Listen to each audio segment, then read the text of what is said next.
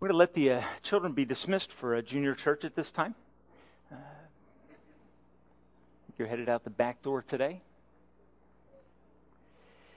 And I'd like us to turn in our Bibles to the book of Philippians, chapter 1. Philippians 1, and we're going to be looking at verses 18 through 26. Philippians 1, 18 through 26, just part of a two part series on the topic of Christian courage and joy. How do we kill doubt and fear and cultivate in our hearts the optimism that Paul lived his life with? Now, it's impossible to read the uh, account of the Apostle Paul in Philippians 1 and not come away saying he was a passionate optimist in relationship to his life.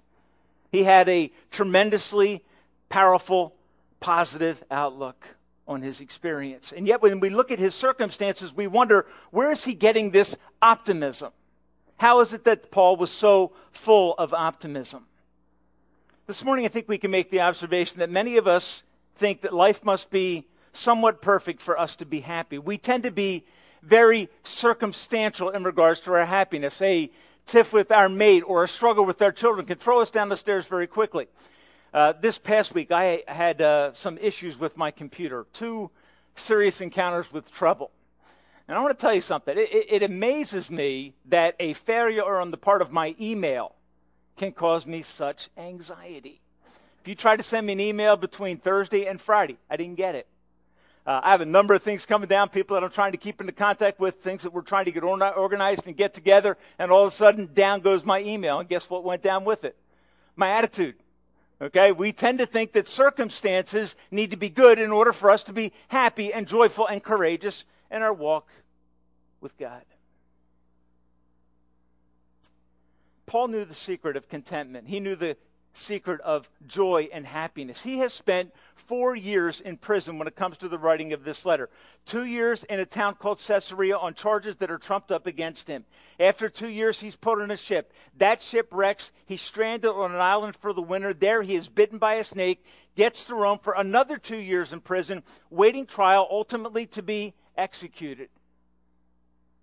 As he writes this incredibly optimistic letter that is full of joy and cause for rejoicing, we need to be reminded that he has lost his privacy, his freedom, he has little time with friends, his circumstances and outlook are bleak. And yet, Paul is a man who is filled with joy and optimism. Look at the beginning of verse 27. He says, Whatever happens. Okay? What is he saying? He's saying, no matter what circumstances you face, make sure you keep your eye on the goal.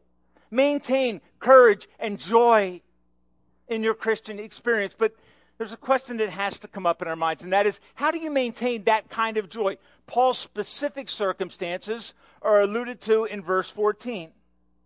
Notice what it says, or verse 13. He says, I am in chains for Christ. Verse 14, because of my chains. So his circumstances are he's in prison He's chained to a Roman soldier in confinement with many losses. And yet, Paul is infectiously optimistic. And the question I want to ask this morning is why?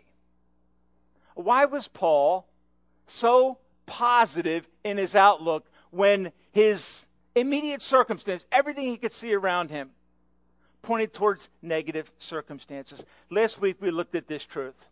Paul had a different perspective on struggle and difficulty. Verse 12, I think, captures this different perspective. He says, Now I want you to know, brothers, that what has happened to me has actually served to advance the gospel.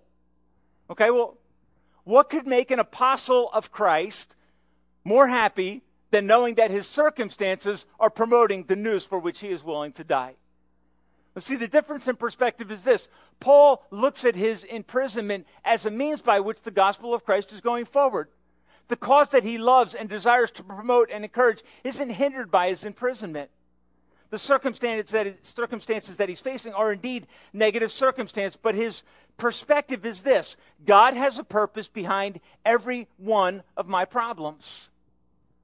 So Paul's got problems. He's got difficulties in his life. But his perspective that is giving him courage and joy is to realize that God is sovereign over all of those circumstances. God is not surprised by what's happening in Paul's life.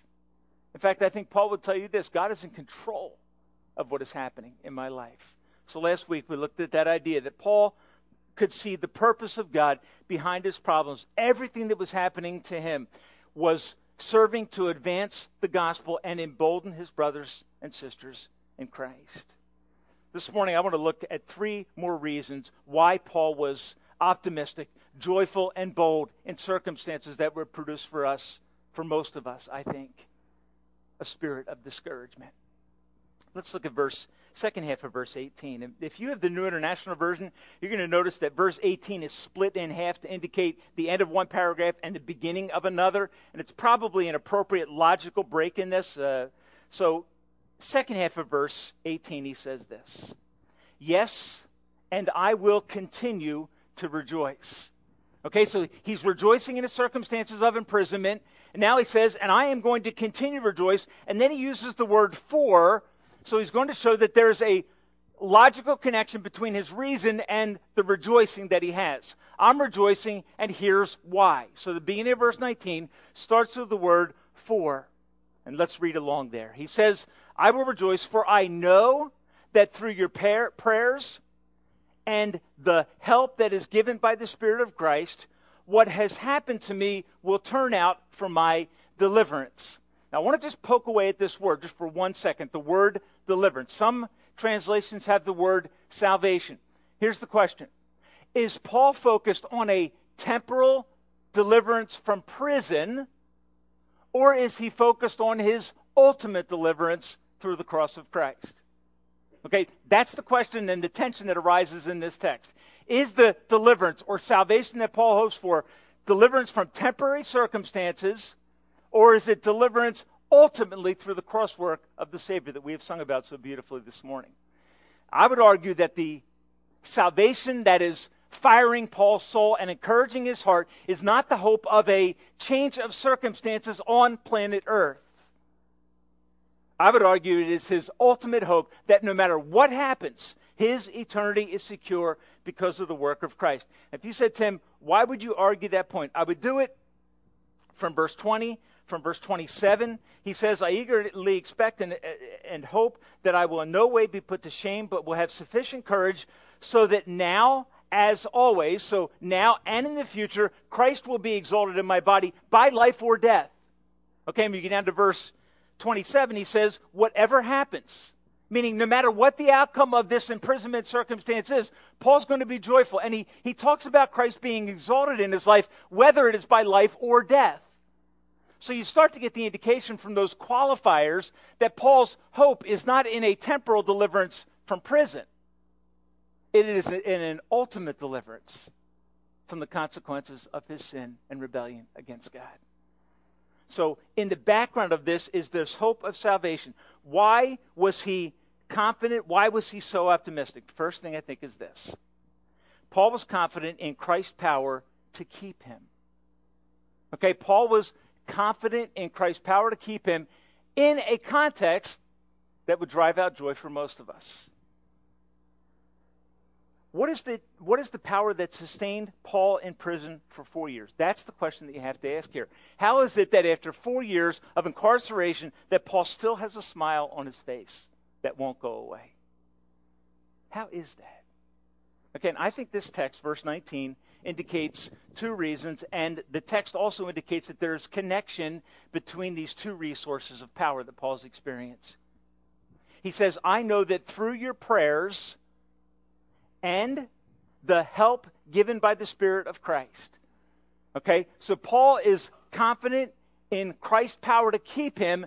That power is coming from two sources, and those two sources are intimately related and connected to each other.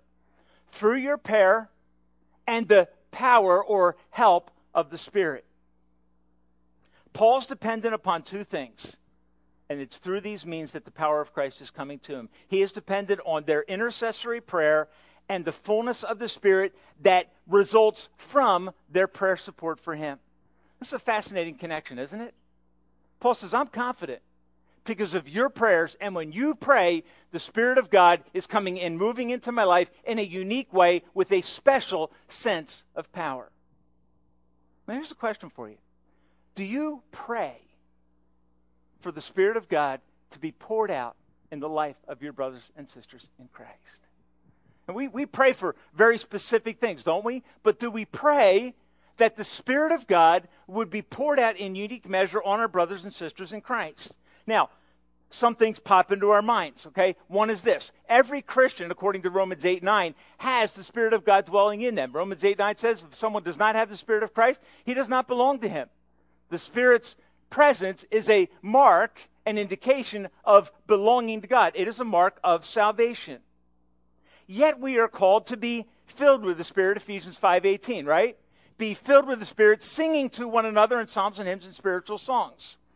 Acts 4 and verse 8. The Bible says that Peter, who has already been baptized in the Spirit in Acts 2, is now filled with the Spirit, freshly and continuously. In Acts 4 and verse 31, all the believers are filled with the Spirit of God. Acts chapter 7 and verse 55. Stephen, as he is proclaiming the good news of Christ, is filled with the Spirit of God. Acts 13, eh, 13, 13 and verse 52. The Apostle Paul is speaking in defense of the gospel, and he is filled the presence of the Spirit of God. Okay, so we, we have the indwelling presence of the Spirit in our God, uh, of God in our hearts by virtue of salvation. But as we pray for one another. Paul is saying, by your prayers and the help given by the Spirit. And the word that he uses in the original language that ties together your prayers and the help given show that there is a significant substantive relationship between the fresh filling of the Spirit and the prayers of the saints on behalf of Paul. That's fascinating to me. It's fascinating. Paul has joy and confidence because he is sustained by the power of Christ, and he has full confidence in the power of Christ to keep him. The Holy Spirit, friends, is freely given to us to assure success in the purposes of God. He comes to make our success in Christ certain.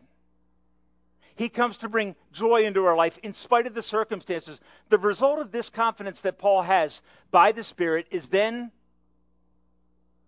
in a sense, explained in verse 20. He says, As a result, I eagerly expect and hope that I will in no way be put to shame. Okay, as a result of your prayers and the Spirit of God in filling me and teaching me about the truth of Christ, Paul says, I eagerly hope and expect that I will in no way be put to shame. Now, a verse comes to mind from the Old Testament Psalm 28, verses 1 to 3. Just listen to what this says. This, this, I think, is exactly where Paul is quoting from. He says, To you, O Lord, I lift my soul. In you I trust, O my God. Do not let me be put to shame, nor let my enemies triumph over me. No one whose hope is in you will ever be put to shame. Isn't that powerful?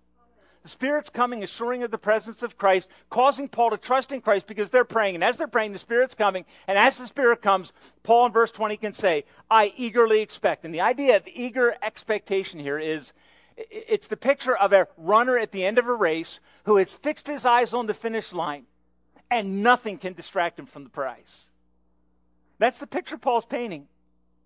He's saying, I am stretching out for the prize, and nothing in my life is going to distract me from the purpose for which Jesus Christ has called me. And what is he saying? I am absolutely confident that because my hope is in Christ, I will not be disappointed. That's the idea. It is a hope that, dis- that ignores all distractions and troubles. And those that put their hope in him will never be put to shame. Is it any wonder then that when you get to chapter 4 and verse 13, Paul says this he says, I can do all things through Christ who strengthens me. When I live in the power of God, Paul is saying, nothing can devastate me. Isn't that powerful? He is confident and filled with joy in negative circumstances because he knows about the power of Christ to keep him. And that power comes as a result of the prayers of the saints by the infilling, indwelling, fresh coming, and fullness of the Spirit of God. Flip back with me, if you would, one page to Ephesians 6 and verse 19. I want you to see the connection between prayer and fearless proclamation of the gospel, because this is what Paul's all about. He says, Pray for me, verse 19 of Ephesians 6. Pray also for me that whenever I open my mouth, words may be given to me. From where? From the indwelling of the Spirit. So, what is he saying? Pray for me that the Spirit of God would come upon me with a fresh filling so that I may courageously proclaim the gospel of Christ.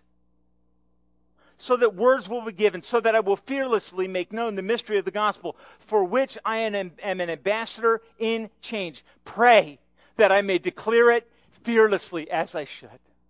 Pray that I would be so conscious of the presence of Christ in my life by the Spirit of Christ that I would be able to boldly and courageously stand in his power.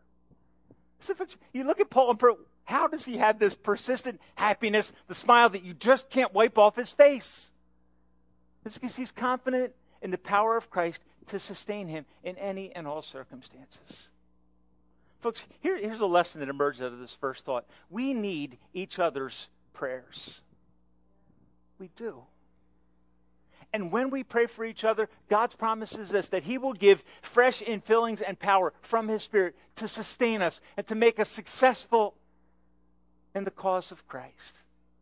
Paul was confident, not in his own ability, not because he was stoic and strong. Paul was confident because of the power of Christ that was resting upon him. He was confident in Christ's power to keep him. Therefore, he could do all things that God had called him to do.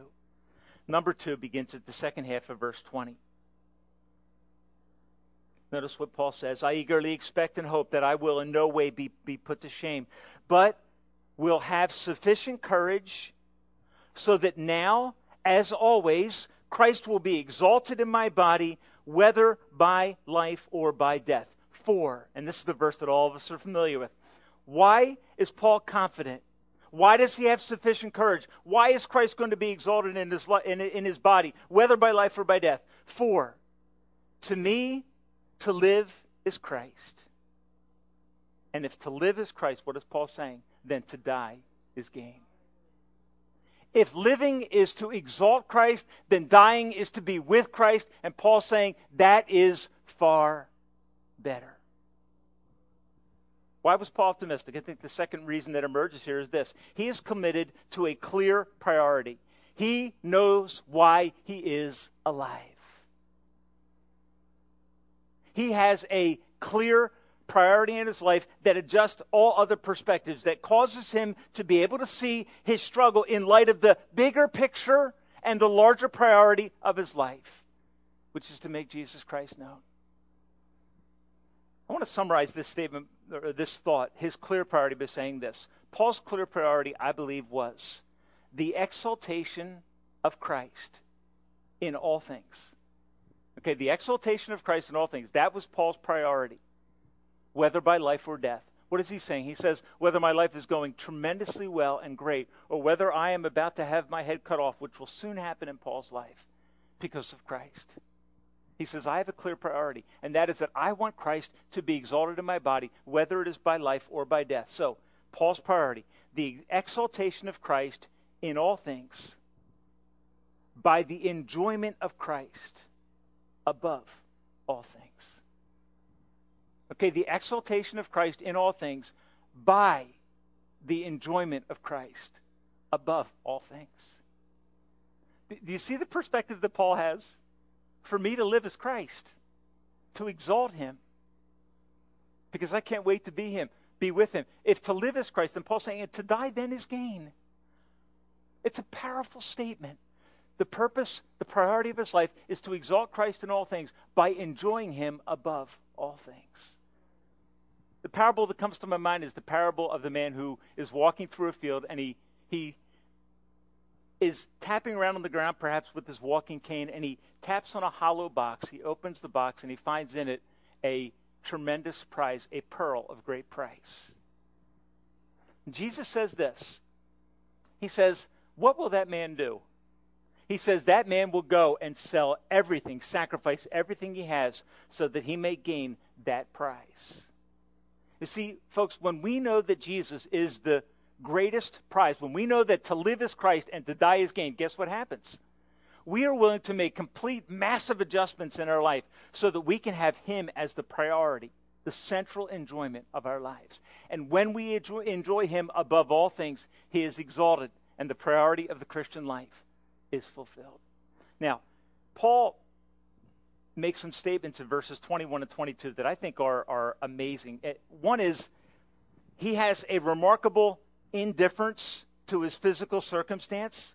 Notice what he says. Verse 21 he says, For to me to live is Christ, and to die is gain. If I am to go on living in the body, this will mean fruitful service and labor for me. Yet, what shall I choose? I don't know. Isn't that an amazing indi- He's indifferent. He says, if, if I stay here and live, that'll exalt Christ. But if I die and go to be with him, that'll be better. And he, he's talking about huge, massive issues that consume our thinking life and death. And what is his attitude towards it? He has a remarkable indifference. Why? Because the priority of his life is to exalt Christ by enjoying Christ. So he's not so tied to the temporal realm that he can't think about the joy that will be his when he's in the presence of Christ. And he that results in what? A remarkable indifference towards the temporal realm. And, and indifference, I don't mean a carelessness. I mean he he is genuinely caught between a rock and a hard place to stay and to be with people and enjoy relationships and serve others. That's a deep passion for Paul and to exalt Christ by doing that and proclaiming the gospel. That's something he loves. But he also says to depart is to be with Christ. And he says, quite frankly, I am, I'm caught, the, the word that he uses when he says uh, this, the dilemma, 22, choosing to live, he says, is more difficult than the choice to die. And that to me is a, a fascinating place where Paul comes to. What is he saying? He's saying, in my current circumstances, it would be easier for me to choose to die and be with Christ than it would be to choose to live. Why? Because living meant what for Paul? It meant a lot of suffering. It meant a lot of difficulty. It meant staying in a realm that has fallen, that leads to disappointment. Folks, don't all of us go through that at times? Aren't there times when the circumstances of your life cause you to say, you know what, I would like to be in heaven now? You ever hit that point? Just, I mean, you, you, you mean it, but you don't mean it. The struggles and pressures of life, the real issues that trouble us, sometimes cause us to say, you know what? Being with Christ does not sound bad. And it's not, as one writer said, it's not that Paul is suicidal in his thinking here. It's not like that. It's not that life is so horrible, I'd rather go there. He is genuinely caught the idea is that he's, he's walking on a, on, a, on a cliff edge. Here is a rock wall, and here is a precipice. And he says, I'm kind of stuck in this place. And later he says, he says, I really don't know which choice to make. Because the priority of his life was to exalt Christ in all things by enjoying Christ above all things. Folks, can we be honest? Can we be honest that sometimes our priorities get out of line? Sometimes we get caught up in the pursuit of possessions. Get all you can, get what you can. Sometimes we get caught up in the pursuit of pleasure. Do what feels good, what gives pleasure, what relieves boredom. But Monday morning comes and the pleasure that we pursue in that realm doesn't last. Sometimes we seek power, prestige, and popularity. As one writer has said, we drive and dress to impress for many teens. A willingness to do anything, to be accepted by the peer group that we're around, even if it means the sacrifice of Christian principles. What is Paul saying? Paul's saying, for me to live is Christ. The enjoyment of Christ above all things, so that Christ is exalted in all things. It's the joy of the Christian life. That's why Paul and or, or why, why uh, David in Psalm 16:11 he says, "In your presence is fullness of joy, and at your right hand pleasures that last forever." Folks, that's why Paul is struggling. He knows that the pleasures of life, the circumstances of life, the relationships of life are temporary. But the joy that we will have in the presence of Christ is lasting and eternal. And so Paul is filled with this struggle, this dilemma, this remarkable indifference because he is so committed to the exaltation of Christ all things by the enjoyment of him above all things. As I was going through this and thinking of an illustration that captures this idea of exalting above all things by enjoying above all things, I, I thought of what happens on a wedding day. Maybe even what happens in an engagement.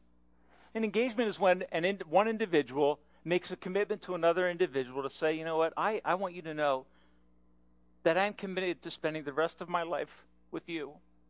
I've looked around, shopped around, I've considered the options, and I'm choosing you. And the question is this Will you spend the rest of your life with me? And in the wedding vows, what did we say? Forsaking all others, which is a means of what? It's a means of exalting that person. It's saying, I am convinced that no one else in life can make me happier than you. And by making a commitment of solidarity and faithfulness to you, I am saying to you, I want to exalt you and enjoy you above all other commitments. That's, what, that's what's so beautiful about the commitment of marriage. It's what's so devastating when it's broken. It's what's so beautiful about the enjoyment of Christ. In all things exalted, above all things enjoyed. But see, that's the direction that Paul's moving in. Is that our passion? Are we confident in his power to keep us? Are we committed to the clear priority of exalting Christ in all things by enjoying him more than anything else in life? Paul is old and tired. They've taken everything away from him. But the thing that they can't take away from Paul is his hope. And you know what his hope is? That in everything Christ will be exalted. Here's what he's saying You can kill me. But if you kill me, people will know who I died for. What do you do with a person like that? What do you do with someone whose cause will be advanced whether you keep them alive in prison or you kill them? And they look at you and say, you know what, if you kill me, that's fine. And Paul's made it clear I would rather be with Christ. But there's something that holds him here that has to do with his joy and his optimism. There is a, a purpose that keeps Paul willing to stay here while he'd rather be there. I want you to notice this last thought. Verse 24. Paul says, now let's throw in verse 23. He says, I am torn between the two. I desire to, to depart and be with Christ, which is better by far. But it is more necessary for you that I remain in the body. Now, I want you to notice the connection here. Verse 22, he says, If I am to go on living in the body. And then when you come to verse 25, he says, Convinced of this, or I'm sorry, the end of verse 24, he says, It is necessary for you that I remain in the body. So, what does Paul understand? He understands that his physical body is the theater in which the exaltation of Christ is taking place. His physical presence is making a difference in the lives of others. And that difference in the lives of others becomes the third thought that I want to give you this morning, and that is Paul was optimistic because he had a purpose to live for. Okay? He had a power that sustained him, the presence of Christ. He was committed to a clear priority, the exaltation of Christ. But Paul had a purpose and that purpose was not eliminated by his being in prison. No, instead, it is in many ways encouraged. He had a purpose to live for the progress of others. Verse 25. Convinced of this, that it is more necessary that I remain in the body, that I defer my personal desires to be with Christ, which would be far better than being in prison. Paul says, I'm willing to put that aside for the time being. And uh, look, we don't know if God said to Paul, Hey, Paul, it's your call. It's a fascinating tension in this text, isn't it? Did God give Paul an audible? Hey, Paul, if you want to come home and be here, you can.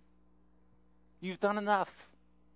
I think it's probably somewhat of a, of a hypothetical discussion that's going on in the mind of Paul, being there, being here. I, I would love to be there more, but being here is more necessary. And he, he's kind of, in, in a sense, sounding out what is God's purpose and plan in this immediate circumstance. His conclusion is clear. His conclusion is the purpose for which he lives. I know I will remain, and I will continue with all of you for your progress and joy in the faith. Paul's preference is clear to be with God. He defers his preference so that he can fulfill his God given purpose. And that purpose in life is what gives Paul some of the greatest joy.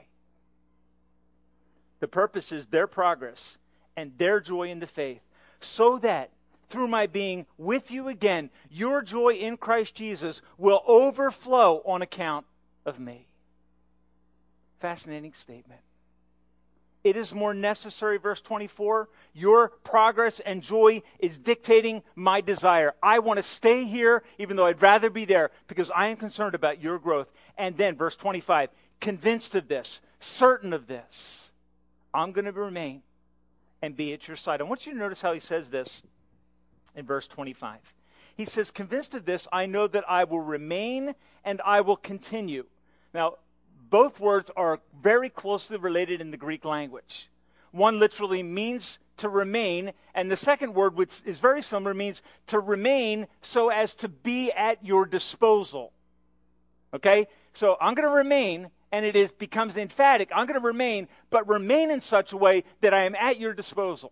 I am here for your encouragement and benefit. Folks, do you look at your life in that way?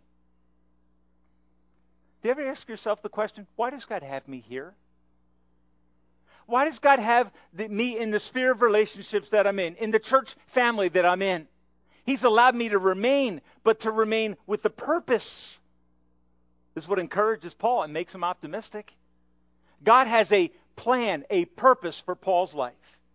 Their progress and their joy in the faith. Notice, the plan is not Paul's personal happiness, but there is a happiness that flows out of fulfilling his purpose.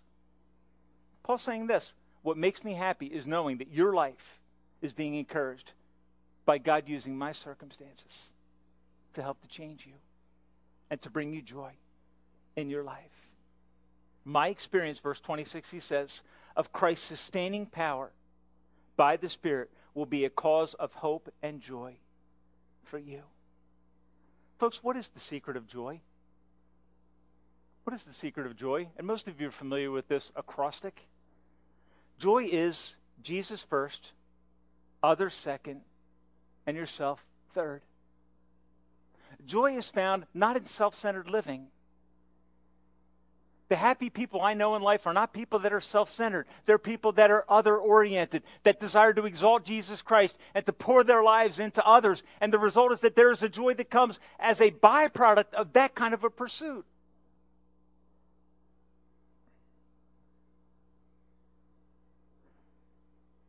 If you look just real quickly at verses 27 and 28, you just find one other key that kind of emerges in this, in this text.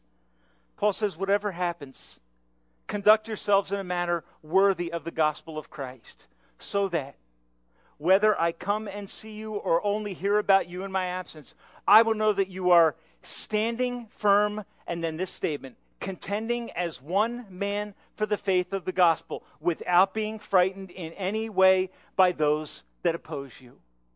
You know, Paul had a concept of the church. Paul had a concept of the Christian life, and that concept of the Christian life involved relationships.